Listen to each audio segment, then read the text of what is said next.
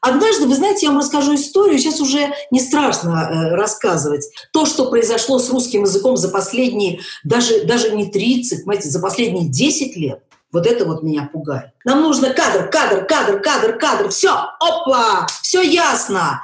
Знаете, я представляю себе в образе такого вышибалы в пабе. В русской прозе сейчас побеждает крестоносец. Все, книга сдохла. Всем привет, меня зовут Гриша Мастридер, это YouTube-шоу «Книжный чел». YouTube-шоу для тех, кто любит читать книги и любит смотреть видео на YouTube. И сегодня у меня в гостях Дина Ильинична Рубина. Дина Ильинична, здравствуйте. Здравствуйте все.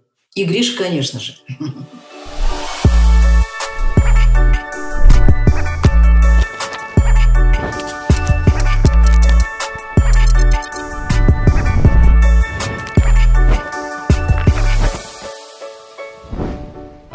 Дина Ильинична, мы с вами познакомились на тотальном диктанте, точнее, на онлайн-мероприятии тотального диктанта, который я как раз имел честь писать под вашим руководством.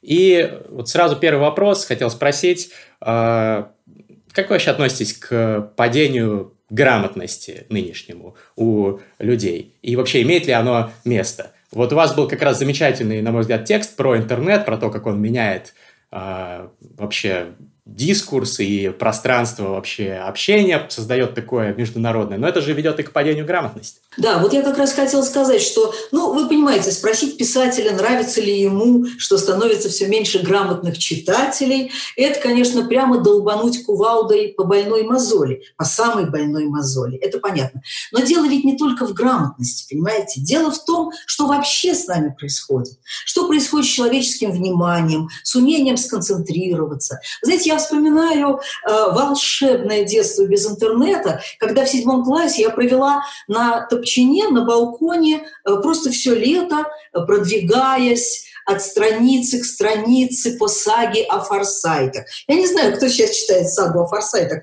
Все эти невероятное количество томов, я даже не помню, сколько там томов-то было. Вот. Но я, я прочла это за лето, понимаете? Была какая-то другая способность концентрироваться несмотря на то, что я была балбеска невероятная, но я концентрировалась именно на буквочках. И я знала в своей жизни, в своем детстве огромное количество балбесов, которые все равно концентрировались на буквах. Окей, они не читали сагу о форсайтах, но они читали «Приключения электроника», они читали какую-то свою там фантастику, черт побери. Они продвигались по тексту. Ведь текст – это наше, я даже не могу сказать национальное достояние, всемирное достояние. Угу. Ведь это страшное, гигантское, всеобъемлющее достижение человеческого интеллекта. Текст книги. Так что ничего веселого, конечно, я пока не вижу. А вы знаете, а когда, текст... да, а да. когда моя дочь присылает мне вот этот вот знак, вот этот вот, знаете, этот, э, вместо того, чтобы просто написать «да» или «нет», вот я просто, знаете, готова лечь и умереть. Но ведь язык всегда стремился к экономии, да, как говорят лингвисты, и э, лингвистическая экономия, сокращение и так далее. Может быть, это просто логически неизбежный шаг, что все заменяется на ну, какие-то короткие слова или эмодзи? Ну, во-первых, язык отнюдь не всегда стремится к экономии, отнюдь не всегда. Э, отнюдь не всякий язык стремится к экономии совсем. Вот я не знаю, может быть, английский язык все время стремится к экономии. Может, вообще экономика должна быть экономной.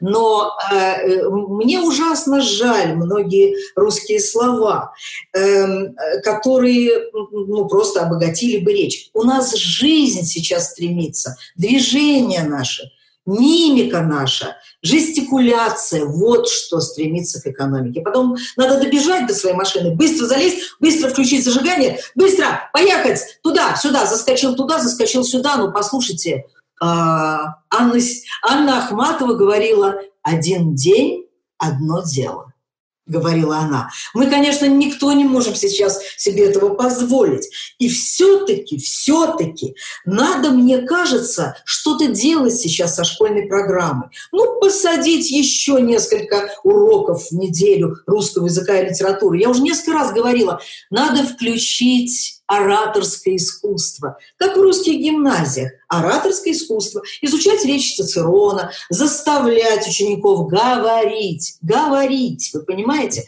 Э, иногда даже просто вот дикторов слушаешь на, на, на радио, телевидении, слушаешь дикторов, и они все говорят вот так вот, они говорят все с открытым звуком, они вот так вот очень странно, очень странно говорят. Знаете, ну, ну, в моем детстве этого просто не могло быть. Актеров учили закрытому звуку, произнесению, правильному произнесению русского языка и так далее. Ну, в общем, вы запустили, что называется, козла в огород. Я могу говорить об этом, э, ну, просто три часа подряд, поэтому закругляемся. А почему бы не поговорить об этом побольше? Тема-то интересная и актуальная. Вот вы сказали про изучение ораторского искусства. А что бы еще вы поменяли в школьной программе?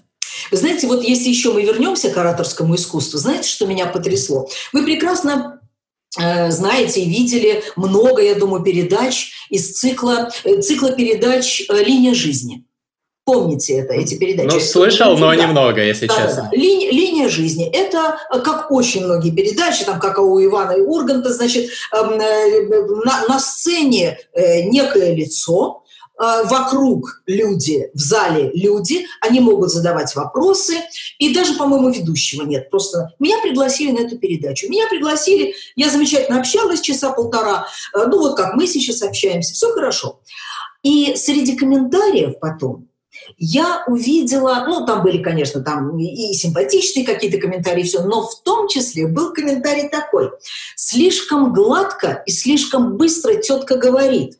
Э, э, текст роль, что ли, выучила? Выучила слова, э, что-то слишком гладкое, слишком быстро. Я подумала, ведь это, это трагедия, знаете, это настоящая трагедия, когда человек, который быстро внятно и образно выражает свою мысль, кажется абсолютно чужим и посторонним, не своим, из-за того, что он слишком быстро и слишком гладко говорит. Это цивилизационная наша сейчас большая драма. Угу.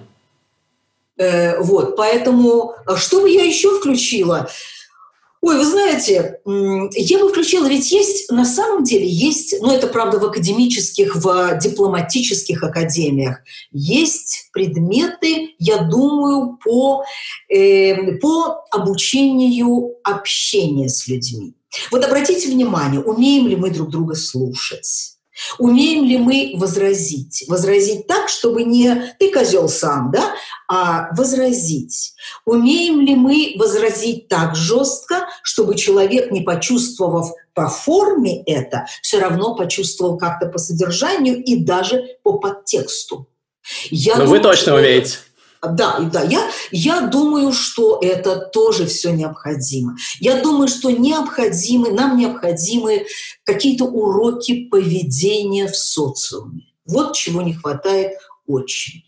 Соглашусь. Я бы еще добавил сюда цифровой этикет, потому что э, поведение, общение, может быть, обычному этикету мы учимся еще из каких-то старых книг и фильмов, а тому, как общаться в интернете, очень многие люди ну, просто не умеют этого делать. Полностью согласна, Гриш, полностью согласна. Э, не умеют полемизировать, не умеют, опять-таки, возразить так, чтобы это было в рамках Э, ну просто ну, культурного общения. Замечательное слово «культура». Когда мы говорим «культурный человек», ведь это очень объемлющее понятие. Культурный человек – это человек не, не, не, не то, что не только тот, который не напьется и не уронит морду в салат, понимаете? Это не только который не пошлет матом, я не знаю, няню своего ребенка, а, а это в целом человек, который, э, я сейчас, вы видите его, он заходит – помещение, и вы его видите. Вы понимаете, что от этого человека э, не будешь ждать нечто из ряда вон выходящее, хамское, наглое и так далее.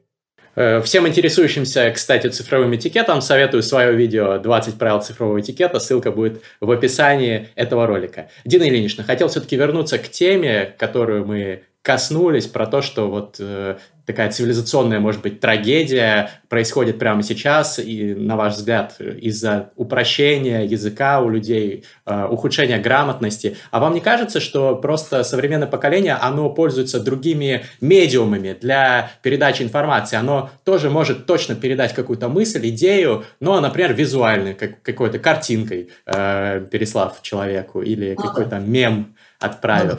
Ну, да, пульсирующее сердце, да. Мне все время, когда я пишу в WhatsApp какое-то а, какое послание дочери, другу, знакомому, редактору и так далее, и так далее, мне все время, если я пишу «дом», слово «дом», мне все время выскакивает именно картинка домика. Но, но вы понимаете, безусловно, каждое поколение имеет право на свои собственные сокращения. Ну, послушайте, мы сами были 15-летними подростками со словечками «чувак», клево. У каждого поколения есть целый слой вот этих вот словечек, это все понятно. Э, вот. Но все-таки мы не опускались до наскальных рисунков.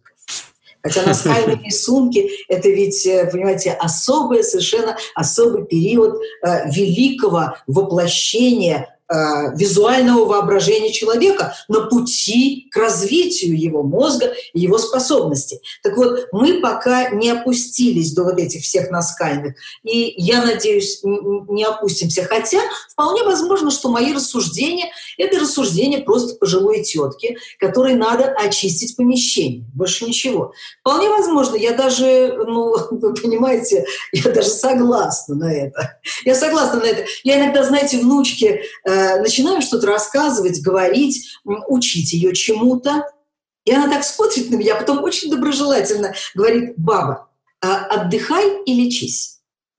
Так что, так что вполне возможно. Мне сейчас скажут большинство нашей аудитории примерно тоже. Ну, нас, кстати, смотрят э, очень разные возрастные группы. Я думаю, что многие с вами бы поспорили, многие бы согласились, но в любом случае позиция заслуживает уважения. Дина Ильинична, тогда вопрос э, про э, то, куда идет мир, мы чуть-чуть поговорили, а куда идет литература в этом мире? Вот что О, будет знаете, дальше с ее ролью? Да, вы знаете, вот если я, э, если я согласна, так сказать, своему там, и воспитанию, возрасту, охотно поддерживаю, как очень многие люди, перевалившие, скажем, там, за 40 лет, охотно поддерживаю разговоры на тему, куда катится мир – то во всем, что касается литературы, я всегда очень оптимистична.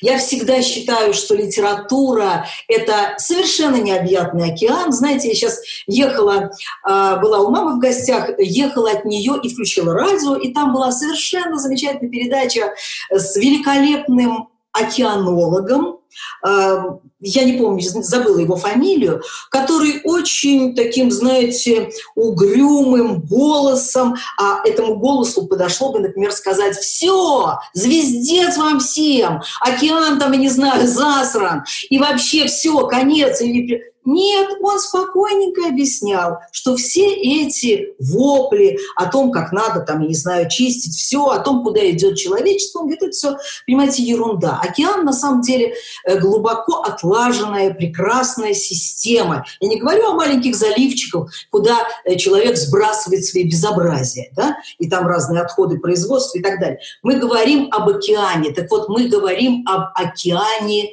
языка Особенно такого языка, как русский язык, понимаете? Вот вы, может быть, слышали, когда мы писали «Тотальный диктант», я говорила о чехах. Я говорила, что я была недавно в Праге, и с восторгом просто наблюдала, как чехи охраняют свой язык. И что там театр – это не театр, а дивадло.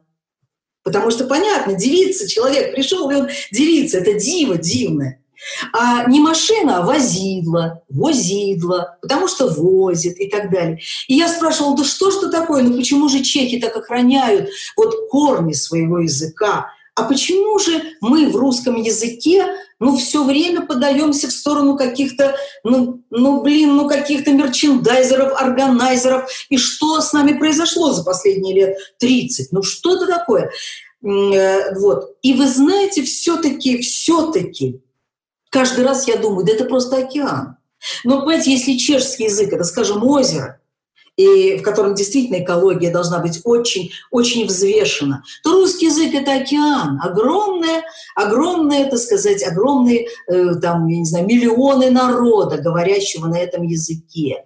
А вполне возможно, что этот язык э, переварит все, переварит и заставит служить себе же. Точно так же, как мы заставили служить э, себе слово литература, культура, это же все тоже, в конце концов, армия, все тоже слова иностранных языков.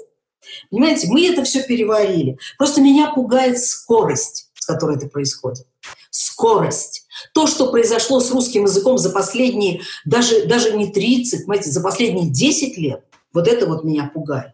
Мы растеряли природные слова, и категорически мы не хотим говорить, там, не знаю, контора по производству, офис и только офис.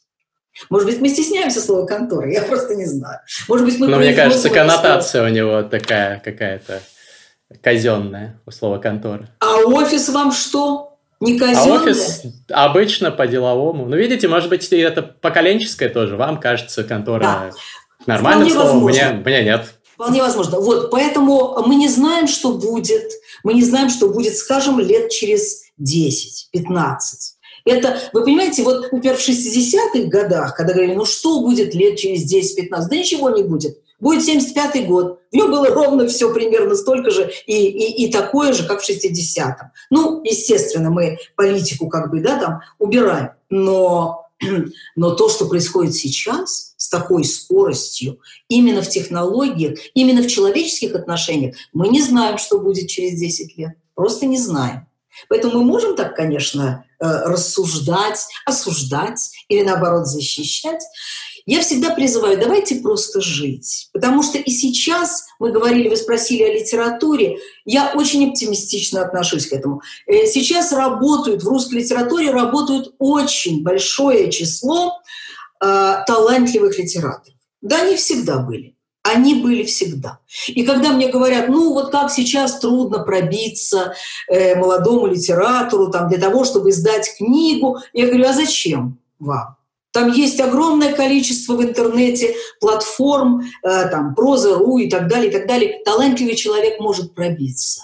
Понимаете, сейчас для того, чтобы выйти к читателю, сейчас не нужно, как вот я 10 лет стояла в очереди в издательство «Советский писатель», чтобы вышла моя книга «Двойная фамилия». 10 лет она ждала своей очереди. Сейчас все это проще. Интернет, конечно же, это и благо великое для писателей. Но проблема в том, что читателей становится меньше. Выйти-то к ним проще, а людей, читающих активно именно книги, особенно художественную литературу, как-то больше не становится. Ну, вы знаете, больше, больше, может быть, не становится, но тут я позволю себе не согласиться. Я, я, например, по своим тиражам не вижу, чтобы их становилось меньше. Другое дело, что каждый писатель сейчас должен со, с каждой своей книгой идти на завоевание в крестовый поход за читателем.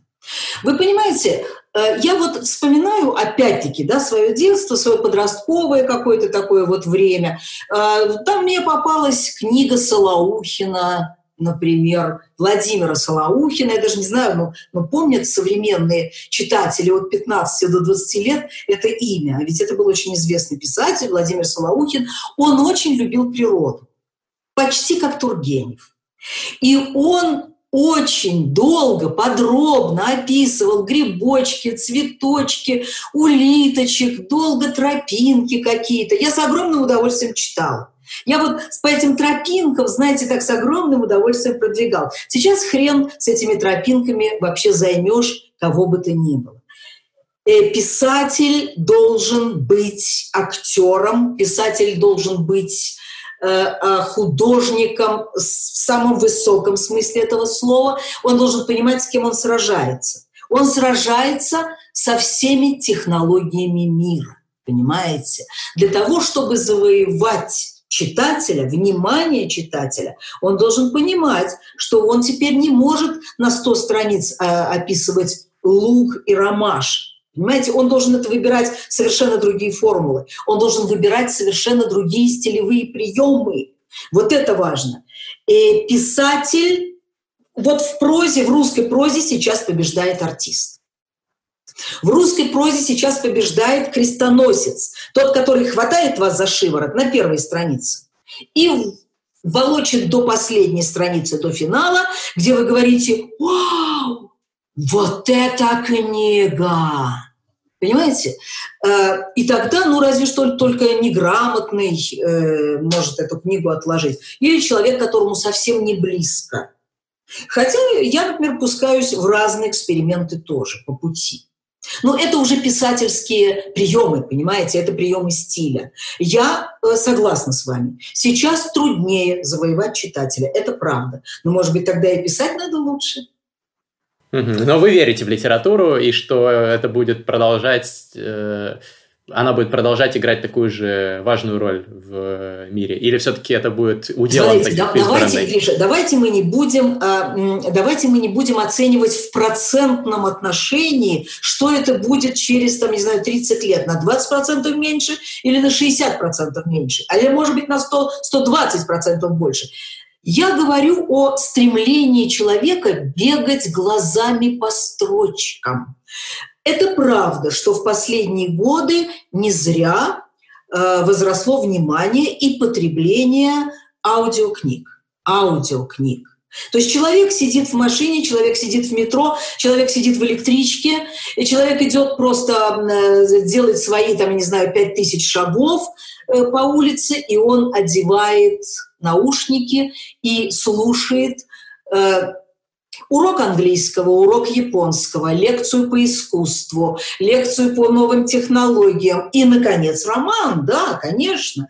Понимаете, с тех пор, когда человечество сидело у костров и слушало Э, просто рассказы какого-нибудь слепого, слепого рапсода, понимаете, и когда просто слушали бродяг, которые побывали, э, понимаете, не то, что там где-то в Южной Америке, да, они побывали в соседней губернии, но те, кто сидит у костра, никогда там не были. И вот это вот было очень важно услышать, а как там, а что? Это были рассказы. А особо талантливые люди полностью подчиняли слушателей, полностью и именно своей энергетикой рассказчика.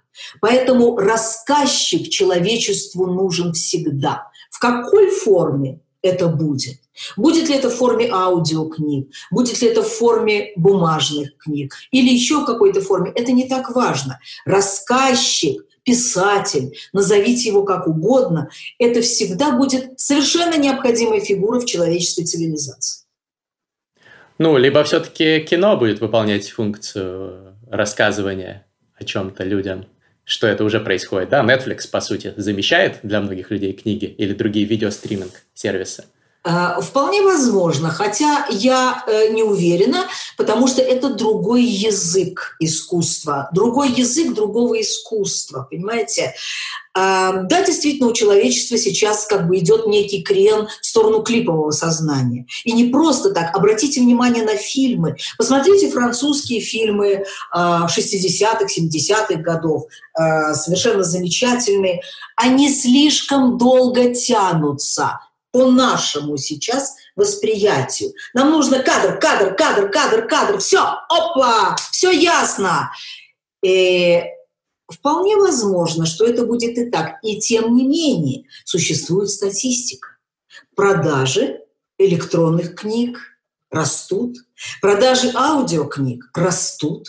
Это статистика. Мы не можем игнорировать статистику. Мы можем, конечно, философствовать, рассуждать, но это статистика. А что касается кинематографического языка, а, вы знаете, когда появилась, когда появился кинематограф, то многие подписывали смертный приговор театру. И что? Театры полны.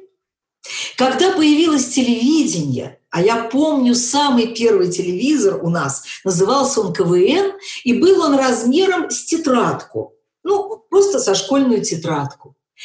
А, там еще для того, чтобы это было как-то ну, немножко увеличивало, то э, на него налепляли, вешали линзу такую, и поэтому э, лица лица дикторов новостей, они были такие одутловатые, как лица алкоголиков, которые уже пролежали за пивным ларьком где-то дня три в канаве. Вот, и так далее. Телевизор назывался КВН. Ну, все немедленно, немедленно предрекали полную гибель книги. Сегодня и сейчас все, книга сдохла. Ну, как мы видим, не сдохла. И поэтому Э, тот канал, этот канал. Ну что вы, э, судя по все-таки тиражам книг, они будут выходить и пока выходят, слава богу. Дина Ильинична, вы сказали, что в русской современной литературе или русскоязычной современной литературе много замечательных имен. А кого бы вы отдельно выделили? Вы знаете, э, ну, во-первых, писатель, это вообще очень, вы понимаете, да, очень опасный вопрос.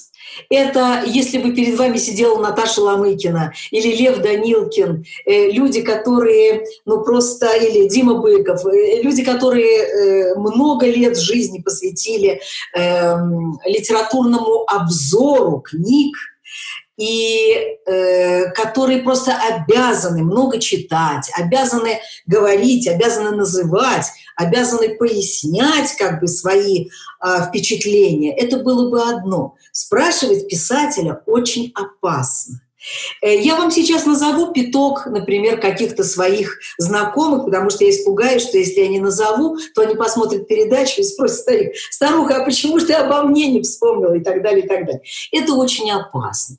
Э, к тому же для того, чтобы назвать вам, а я действительно знаю э, многих писателей, которые очень интересно работают, для того, чтобы назвать, это надо видеть, понимать и обозревать всю широчайшую картину, ведь огромное количество писателей сейчас работает. Понимаете, это недостаточно, например, прочесть только претендентов на, э, на премию «Большая книга». Вот сейчас вот огласили короткий список, да, э, ну вот, понимаете, но я, например, с удовольствием читаю Юзефовича, я с удовольствием читаю. Вот, например, э, я хочу, э, может быть, вам стоит даже пригласить, есть такой, мне кажется, замечательный писатель Михаил Гигалашвили, он тоже был э, номинант э, большой книги, по-моему, в прошлом году. Его книга э, «Тайный год» об Иване Грозном.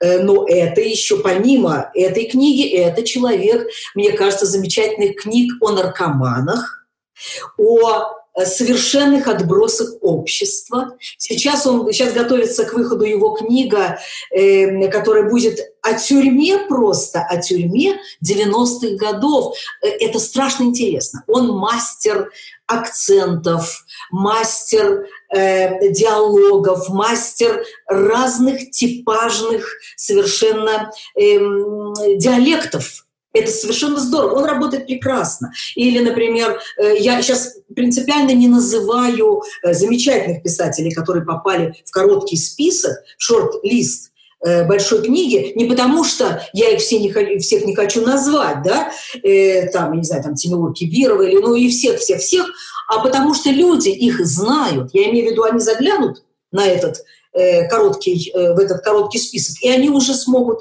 знать читать а я сейчас называю тех, кто не попал. Например, вот э, Марина Москвина прекрасно работает, замечательный, э, так сказать, замечательный несколько романов она написала, прекрасная э, писательница. Или там Наталья Ким, маленькие, острые, невероятно характерные диалоги в рассказах прекрасный тоже писатель и так далее. Ну, я могу сейчас долго об этом говорить. Понимаете, дело в том, что вот новелла Матвеева пела а слава — это степь без края, где каждый волен взять себе пригоршню снега.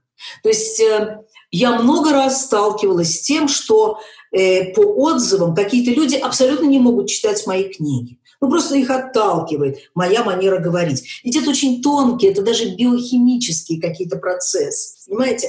Интонация, походка. Вы же знаете это. Вы сидите э, в компании друзей. Открывается дверь, заходит человек. Он еще ничего не сказал но он вам уже симпатичен, неизвестно что. Строение лица, походка, какой-то жест, какая-то улыбка. Вон, вам этот человек симпатичен. И наоборот, открывается дверь, заходит человек, культурно одет, ничего еще не сказал, но просто вас корежит от него. Это бывает. Это вещи биологические чисто. Поэтому все переходит в текст. Биология писателя психология писателя, его походка, э, ритм его дыхания переходит в книги и называется стиль писателя. И каждый писатель находит себе аудиторию. Обязательно он находит людей, которым необходим вот этот вот, э, вот этот ритм дыхания, вот эта вот длина фразы и абзаца.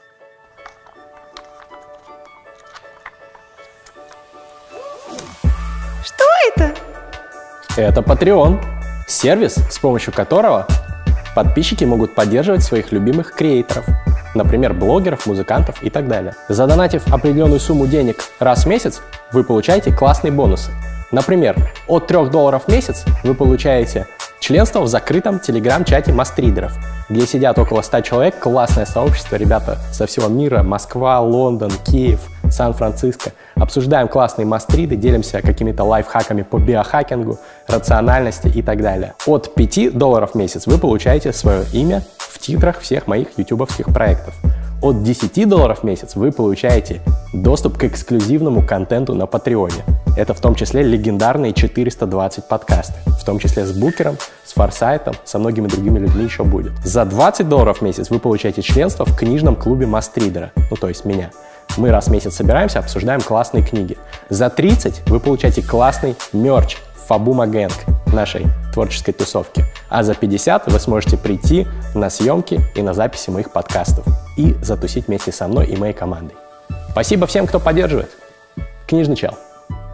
Ну что, Дина Ильинична, я считаю прекрасная вот эта э, мысль про то, что каждый писатель найдет своего читателя, каждый блогер найдет своего подписчика в нынешнем мире, если действительно быть собой и транслировать какие-то интересные идеи, прочувствованные, выстраданные тобой. Э, ну вот мы поговорили чуть-чуть про русскую литературу, а вообще, как вы считаете, русская литература современная, она провинциальна? Потому что есть вот такой штамп, что ну, не актуальны сейчас современные русские писатели за рубежом. Нет, нет, Гриш, вы путаете две вещи. Вот тут не нужно путать две вещи. Литература, национальная литература не может быть провинциальной. Национальная литература – это огромное здание, внутри которого происходят постоянно очень интересные процессы. Это как тот же океан, который сам себя обновляет и сам очищается. Точно так же, как не может быть провинциальной культура, э, литература, я не знаю, ну вот, ну там, например, меня перевели на албанский язык, да, очень хорошо, окей, они хотят там знать, э, вот что этот писатель пишет. Но уверяю вас, что внутри албанской литературы есть несколько имен, которые замечательно пишут. Но послушайте, Халет Хусейни, разве вам кажется а, провинциальной литературой? Вовсе нет. Мы говорим о талантах. Талант не может быть провинциальным. Что касается интереса к русской литературе, вот это уже совсем другое дело. Понимаете, тот интерес, который был к русскому искусству, не только к литературе, а к живописи, а к журналистике русской, который был в 90-х годах, это было связано с тем, что Россия поворачивалась к миру, повернулась ну, да. к миру, понимаете? И это было очень здорово, это было очень модно, это было очень-очень значимо. Э, тогда переводили писателей, тогда скупали русских художников, тогда очень многие художники процвели на Западе и так далее, и так далее. Как только э, политические тенденции, вы же знаете, что если мы говорим об искусстве, особенно о мировом искусстве, литературе, искусстве, все, абсолютно все замешано и завязано на политике. Возьмите ту же самую Нобелевскую премию, которая, ну, конечно, она никакая не литературная, понимаете? Она, конечно, никакая не литературная. Когда Боргесу не дали Нобелевской премии из-за того, что он пожал руку Пиночету. Понимаете?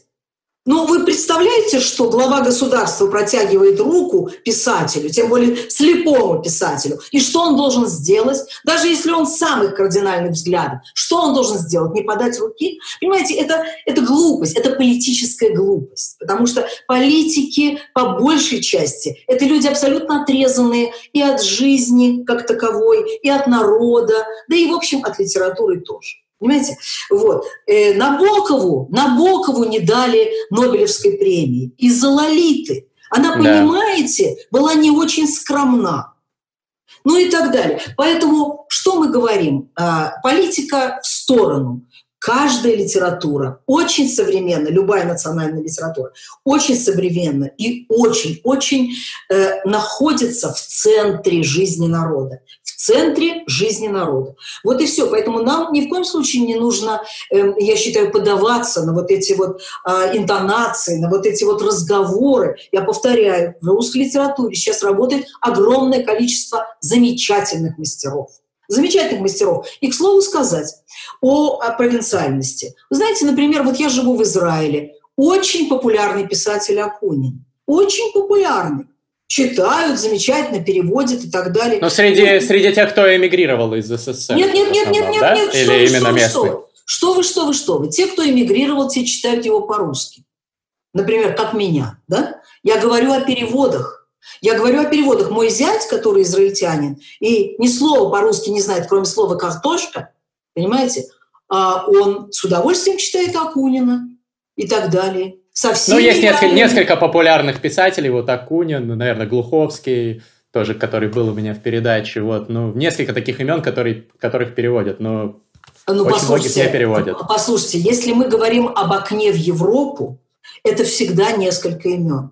И вы не, мы не можем переводить, ну хорошо, мы переводим Халеда Хусейни, но мы не можем, или мы переводим, э, я не знаю, Харуки Мураками, но мы не можем переводить еще 985 японских писателей. Это крен какой-то, понимаете? Как правило, когда мы говорим о выходе национальной литературы на мировую арену, то это тоже политика, но книжная политика. Это уже политика издательская, политика заработков.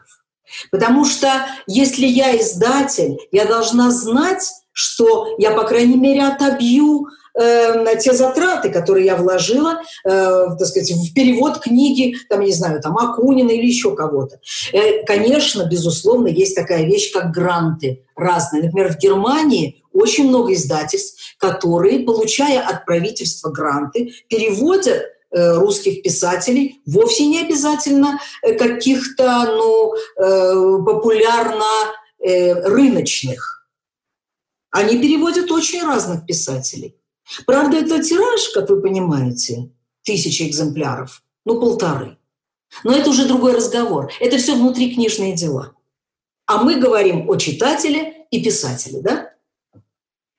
Да, ну в целом, то есть а, состояние, положение русской литературы в мире сейчас отражает э, интерес э, и отношение к современной России в мире, да, это и всегда, ее политическое да, Гриша, положение. Это было, это было всегда, всегда. Меж, межнациональные, межгосударственные отношения всегда, всегда задействованы, э, всегда завязаны на политике. А вы вообще сейчас э, много читаете зарубежной литературы, кстати? Вы знаете, да. Я сейчас даже объясню, почему. Я читаю очень много зарубежной литературы. Сейчас объясню, почему. Я читаю даже, я думаю, больше зарубежной литературы, чем российской. И опять-таки объясню сейчас. А, понимаете, я человек очень э, интенсивно работающий. У меня не может быть так, чтобы я закончила книгу, и вдруг я подумала, наверное, годик полтора, два, три, всякие писатели бывают, отдохнуть и посмотреть, что там вообще есть на рынке. Нет, я работаю очень интенсивно.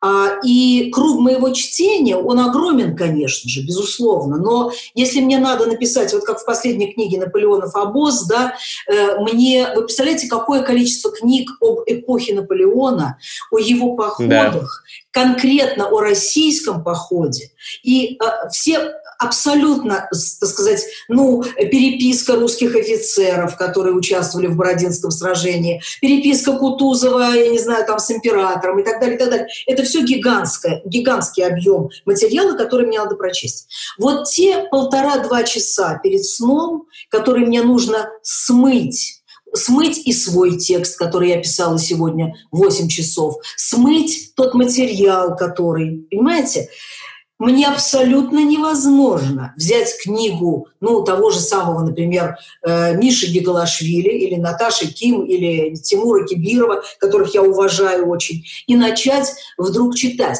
Понимаете, каждый дышит, как он пишет. Это очень важная вещь. вот из этого белого шума под названием «жизнь» мне очень опасно эм, вытягивать чье-то, понимаете, и постороннее дыхание, это длина фразы, это, это влияние, это все. А вот иностранная литература, между мной и иностранным писателем, ну, например, там э, Джонатан Фойер, э, недавно uh-huh. я читал, очень хороший писатель американский, или Майкл да, Шейбан. Классный. Майкл Шейбан, очень хороший писатель, э, «Приключения кавалера и клея», замечательная книга. Но между нами стоит а, фильтр, и фильтр этот называется переводчик. Понимаете? Мне абсолютно не страшен этот текст. Я его не воспринимаю как биологическое, некую биологическую стихию. Я воспринимаю как ну, текст, как некую историю, которую я читаю. Я отдыхаю. И в то же время я, конечно, читаю, это очень достойные писатели. Если мне надо, я возьму, перечитаю Стейнбека, я возьму, перечитаю Фолкнера и так далее. Но все равно между нами стоит фильтр, гениальный фильтр в лице Риты Яковлевны Райт-Ковалевой. Но все равно это фильтр. Я знаю, что вы англи... на английском не читаете, а на иврите вы не читаете? Без нет, фильтра нет, в виде переводчика? Нет, нет, нет, нет, нет, нет. Вы знаете, я свободно разговариваю, конечно, на иврите, и вообще у меня очень странное устройство мозгов. Я думаю, что об этом тоже как бы позаботился, позаботилось, ну, какое-то литературное дарование, которое есть, э, который, знаете, я представляю себе в образе такого вышибалы в пабе, который так туда заходит кто-то, и он смотрит, как ведут. Как только вот этот посетитель паба начинает качать права, его немедленно, значит, вышибают. Понимаете, я, например, мгновенно хватаю язык. Если я путешествую по Италии, то за две недели, пока мы с мужем путешествуем, я уже начинаю лопотать что-то.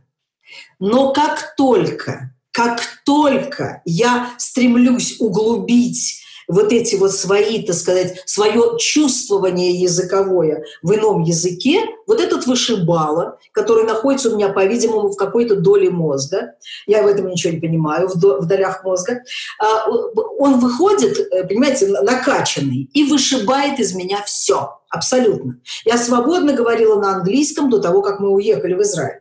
Э, ну, правда, яз... иврит язык очень агрессивный. Вот это как раз язык экономный, абсолютно как кубик Рубика. Знаете, вот так его поворачиваешь, одно слово поворачиваешь, почти такое же слово, но другое и так далее. Вот. И вот как только я поняла, что надо иврит учить там туда-сюда, читать и прочее, этот вышибала, вышел и сказал, как это? Русский язык – это святое. Он должен быть в абсолютной чистоте, как мировой океан, понимаете? Так что вот так.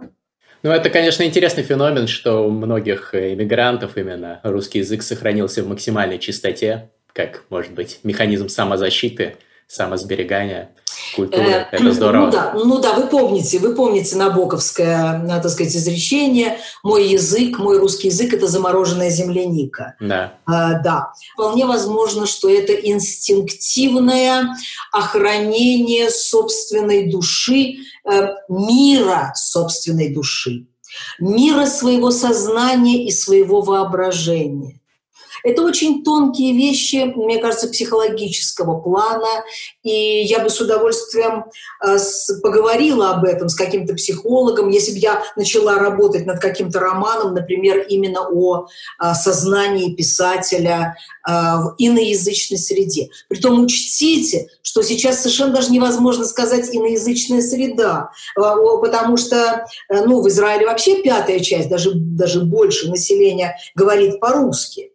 Э, и когда ты выходишь на улицу, что-то тебе надо, если ты турист, ты обязательно, ну просто поверти, повертев головой, вы обязательно обнаружите человека, у которого можно по-русски спросить. В автобусе всегда есть человек, у которого можно спросить, где вы ходите и так далее. И все-таки, и все-таки гул толпы, важнейшая масса, магма, из которой черпает писатель э, языковые клише своих героев. Это очень важная вещь. Мне приходится придумывать. Мне приходится просто ездить э, в Россию э, и сидеть и балдеть в каком-то кафе или сидеть в поезде и все это слышать. Боже, как, как, какие я удовольствия иногда просто, какое удовольствие э, выхватывала из толпы. Это было невероятное блаженство. Может быть, даже писатель, русский писатель, который живет в Москве, в Питере, в Воронеже, в Костроме, он и не заметит этого. Не а ценит. Я, да, а я просто пью, как из родника, матерок какой-то замечательный, знаете. Вовремя употребленный матерок – это замечательная вещь, просто замечательная. Очень да, тут я с вами соглашусь. Вы начали давать характеристику разным писателям, вот, но мы как-то остановились. А мне очень интересно было бы узнать ваше мнение о разных писателях прошлого великих. Uh, у нас есть традиционная рубрика в этом шоу. Называется «Лайк like Бунин». Как вы знаете, у Бунина было короткое, емкое какое-то ироничное, язвительное обычно э, суждение, короткая фраза про каждого из его современников, великих и не очень. И вот в рубрике «Лайк Бунин» я прошу гостей передачи дать тоже такую короткую, в одном предложении, несколько слов, характеристику великим писателям э, прошлого и каким-то э, известным писателем настоящего. Давайте попробуем поиграть. Э, я понимаю. Э, значит, смотрите, э, я настолько часто говорила, да, что для меня Чехов – это абсолютно безупречная в литературе фигура, в стилистическом отношении, в языковом, в энергетическом, в этическом отношении. Для меня это безупречная совершенно фигура. Я так часто это говорила, что мне кажется, даже упоминать про это, ну, в общем, общем-то, уже сейчас неловко. Э, я действительно без Чехова долго не живу. То есть если я э, не перечитываю там раз в два-три месяца что-то Чехова, однажды, вы знаете, я вам расскажу историю, сейчас уже не страшно э, рассказывать. Э, э я вам расскажу историю, э, мне кажется, очень показательную э, для меня. Когда а, когда в начале 90-х, нет, даже в конце 80-х, а, стала очень популярна Татьяна Толстая, когда вышли несколько ее блистательных рассказов, а она мастер э, рассказа, короткого рассказа и так далее, и так далее. А меня это совершенно потрясло. Я тогда совершенно иначе работала, и меня потрясло. Меня потрясла эта пристальная, невероятная, а, тщательная отработка деталей, этих бликов и, и этой замшевой, так сказать, поверхности, я не знаю, там пруда или болота и так далее, и так далее. То есть меня это абсолютно потрясло. Потрясло, я впала в депрессию. Знаете, я просто лежала на диване, и, и я не понимала, зачем я вообще пишу. А, и Зачем вообще нужно, чтобы кто-то писал, когда есть вот такое видение э, предметов, э, явлений, лиц, языка и так далее? И это все продолжалось довольно долго. Вы знаете, это профессиональные дела. Это даже, вы знаете, это не ревность э, профессиональная, это другое совершенно. Ведь писатель, любой писатель, любой для себя это, это вселенная. Абсолютно это даже не эгоцентрическая вселенная, это центрическая вселенная. Никого другого просто не бывает у меня, вот я сейчас пишу книгу о, о том, как книги пишутся. Она называется «Одинокий пишущий человек». И там есть целая глава, которая называется «Великий писатель в единственном числе». Понимаете? Потому что любой писатель для себя в единственном числе. Вот. И я просто, я вообще не знала, для чего вообще существует. А вообще уже теперь другие писатели, в том числе писатели прошлого.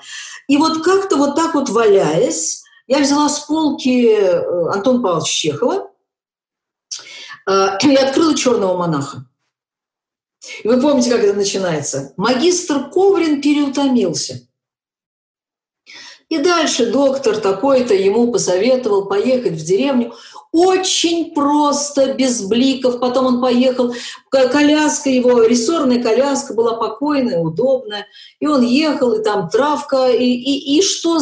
Это было весной. Какая весна?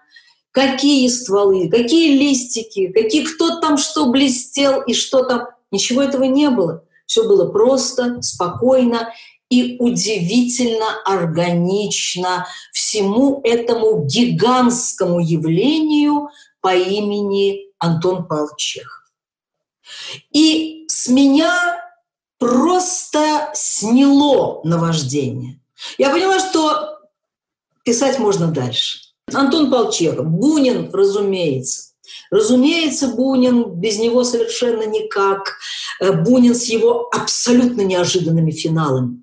Просто человек побрился, вышел, выпил кофе, там позавтракал, прочитал газету, зашел в свой номер, вынул... И застрелился. И застрелился. Это Бунин, понимаете? Вот. Без этого невозможно. Гоголь, когда он пишет «Дом стоял на ветру, как дурак», вы представляете, какая это постмодернистская живость образа?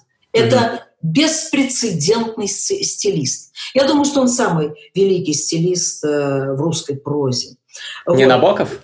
Э, слушайте, Набоков это уже позже, уже, вы понимаете, у Набокова были совершенно другие возможности, абсолютно другое время, а Гоголь в своем в свое время достиг невероятных совершенно вершин. Именно вы вспомните, как поручик, который купился, это просто, это, вы знаете, ведь он придумывал героев, э, которые как бы отпочковывались и росли куда-то сами.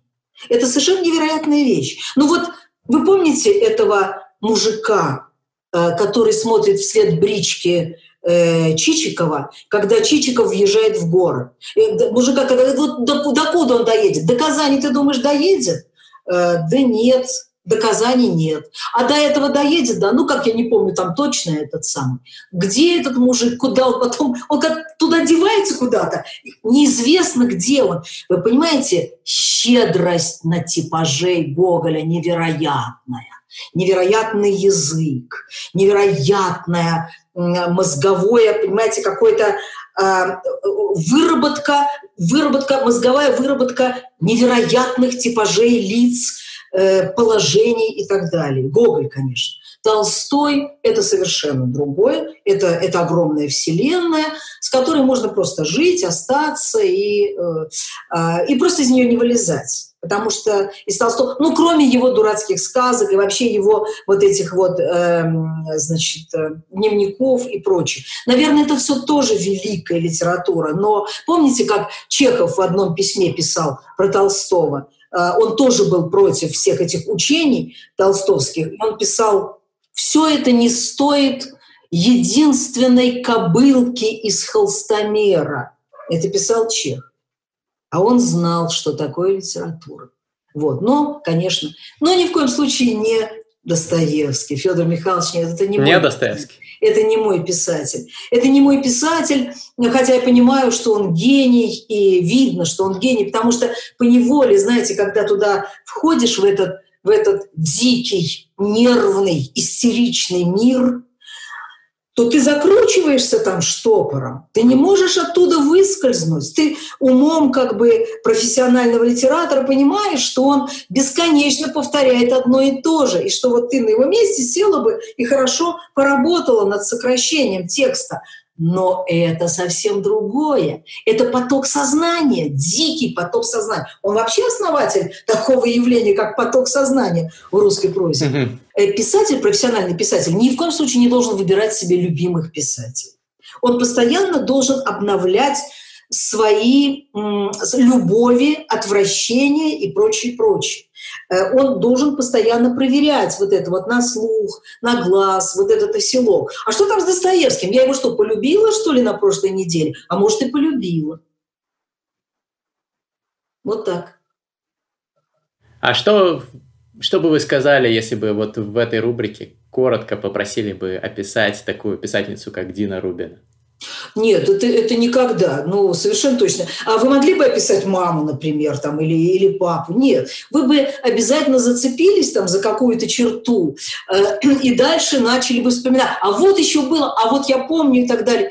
Вы знаете, вот ту книгу, которую я сейчас пишу, да, э, понятно, что я как бы делаю вид, что я вообще пишу про то, как книги пишутся, но вы же понимаете, любой писатель, когда он начинает писать подобную книгу, ну, например, вот у Харуки Мураками, я сейчас читала подобную книгу, она немножко иначе сделана. Я думаю, что издатели просто собрали его бесконечное интервью и э, как-то так обрезали, порезали, зашили, спрессовали, и книжка довольно интересная получилась, но, но в каждом интервью он говорит про то, как молодому писателю, начинающему, надо бегать. Понимаете? Вот надо бег, вот, вот бег совершенно необходим. Я понимаю. Точно так же, как я говорю там в каждом интервью о Чехове, он говорит про пользе, о пользе бега. И они э, не удосужились вырезать это, потому что в каждом интервью он говорит о пользе бега, как будто только вот побежав, наконец молодой писатель вырвется из вот этой вот страшной клетки, так сказать, неизвестности и так далее. А, вот. Э, что я могу сказать о себе только, что я ломовая лошадь, это правда. Я очень работящий человек, и это очень важно для профессии литератора. У человека должна быть очень крепкая задница, она у меня есть, а, значит, и даже, может быть, более, более увесистая, чем бы мне хотелось уже в моем возрасте. И позвоночник адский, который выдерживает многочасовой рабочий день. Значит, я очень внимательно отношусь к своим героям, я очень тщательно отношусь особенно к своим отрицательным героям, чтобы ни в чем их не а, обделить. И мне кажется, что я довольно дружественна к читателю. Ну вот и все. Прекрасный ответ. К сожалению, у нас время передачи подходит к концу, поэтому я хочу объявить наш традиционный конкурс – во-первых, забыл совсем сказать, что когда мы начали обсуждать аудиокниги, Дина Ильинична блестяще зачитывает собственные книги для аудиоверсий, поэтому мы разыграем диск э, с записью ее аудиокниги, во-первых, а во-вторых, разыграем подписанную ей э, книгу, переиздание. Э, Дина Ильинична, напомните, какой книги? «Единственный голос». Переиздание книги «Единственный голос» с подписью автора и диск с аудиокнигой получит э, подписчик или подписчица канала «Книжный чел» на YouTube, который или которая оставит в комментариях самый интересный комментарий из рубрики «Лайк Бунин» про мою сегодняшнюю гостью. Какой она вам показалась? Можно что-то хвалебное, можно что-то критическое. Самый интересный комментарий его автор получит этот приз. И второй приз, точно такой же, комплект из аудиокниги и подписанной книги, получит подписчик моего паблика Мастриды ВКонтакте, который репостнет пост с этим роликом. Извините, я, видите, загрязняю немножко сейчас русский язык этими новомодными словечками, вот, который репостнет этот пост э, с, с этим роликом из паблика Мастриды к себе на стенку и дождется определение результатов, который подведет рандомайзер. Ну, как говорится, уж панталоны, фраг, жилет, всех этих слов на русском нет. Рандомайзер, по-моему, адекватное заимствование. Динамично. Спасибо вам большое. Получил большое удовольствие от общения с вами. Спасибо, Гриша. Вы знаете, на самом деле вы очень помогаете мне жить. Сейчас объясню, почему. Последнее, последнее объяснение. А, особенно мне помогают жить 12-13-летние мальчики и девочки, которые вдруг почему-то оказываются в зале, а я выступаю очень часто, подходят, дают мне мою книгу и просят подписать. Я спрашиваю, а ты что, ты, ты читаешь мои книги? Конечно, сказала мне девочка. Я же уже взрослая. Я говорю, а сколько тебе лет? 12, сказала она. И я, знаете, испытала приступ, ну, просто счастья. Потому что, когда выступаешь за рубежом, Германия, Америка, там, Израиль и так далее, то, конечно, в основном на встречи с тобой приходят люди, уже давно читающие твои книги, скажем так, да. люди после 40. И только в России я встречаю вот книжников нового поколения, новых поколений. Поэтому спасибо вам огромное. Мне было ужасно приятно со столь юным человеком э, прекрасно и замечательно, мне кажется, дружественно поговорить о том, что нас с вами волнует больше всего на свете, о судьбе книг. Спасибо. Спасибо вам. Это было шоу «Книжный чел». Подписывайтесь на YouTube-канал, ставьте лайки, пишите комментарии, нажимайте на колокольчик, чтобы не пропустить новые ролики. Увидимся на следующей неделе. Это Гриша Мастридер. Пока-пока.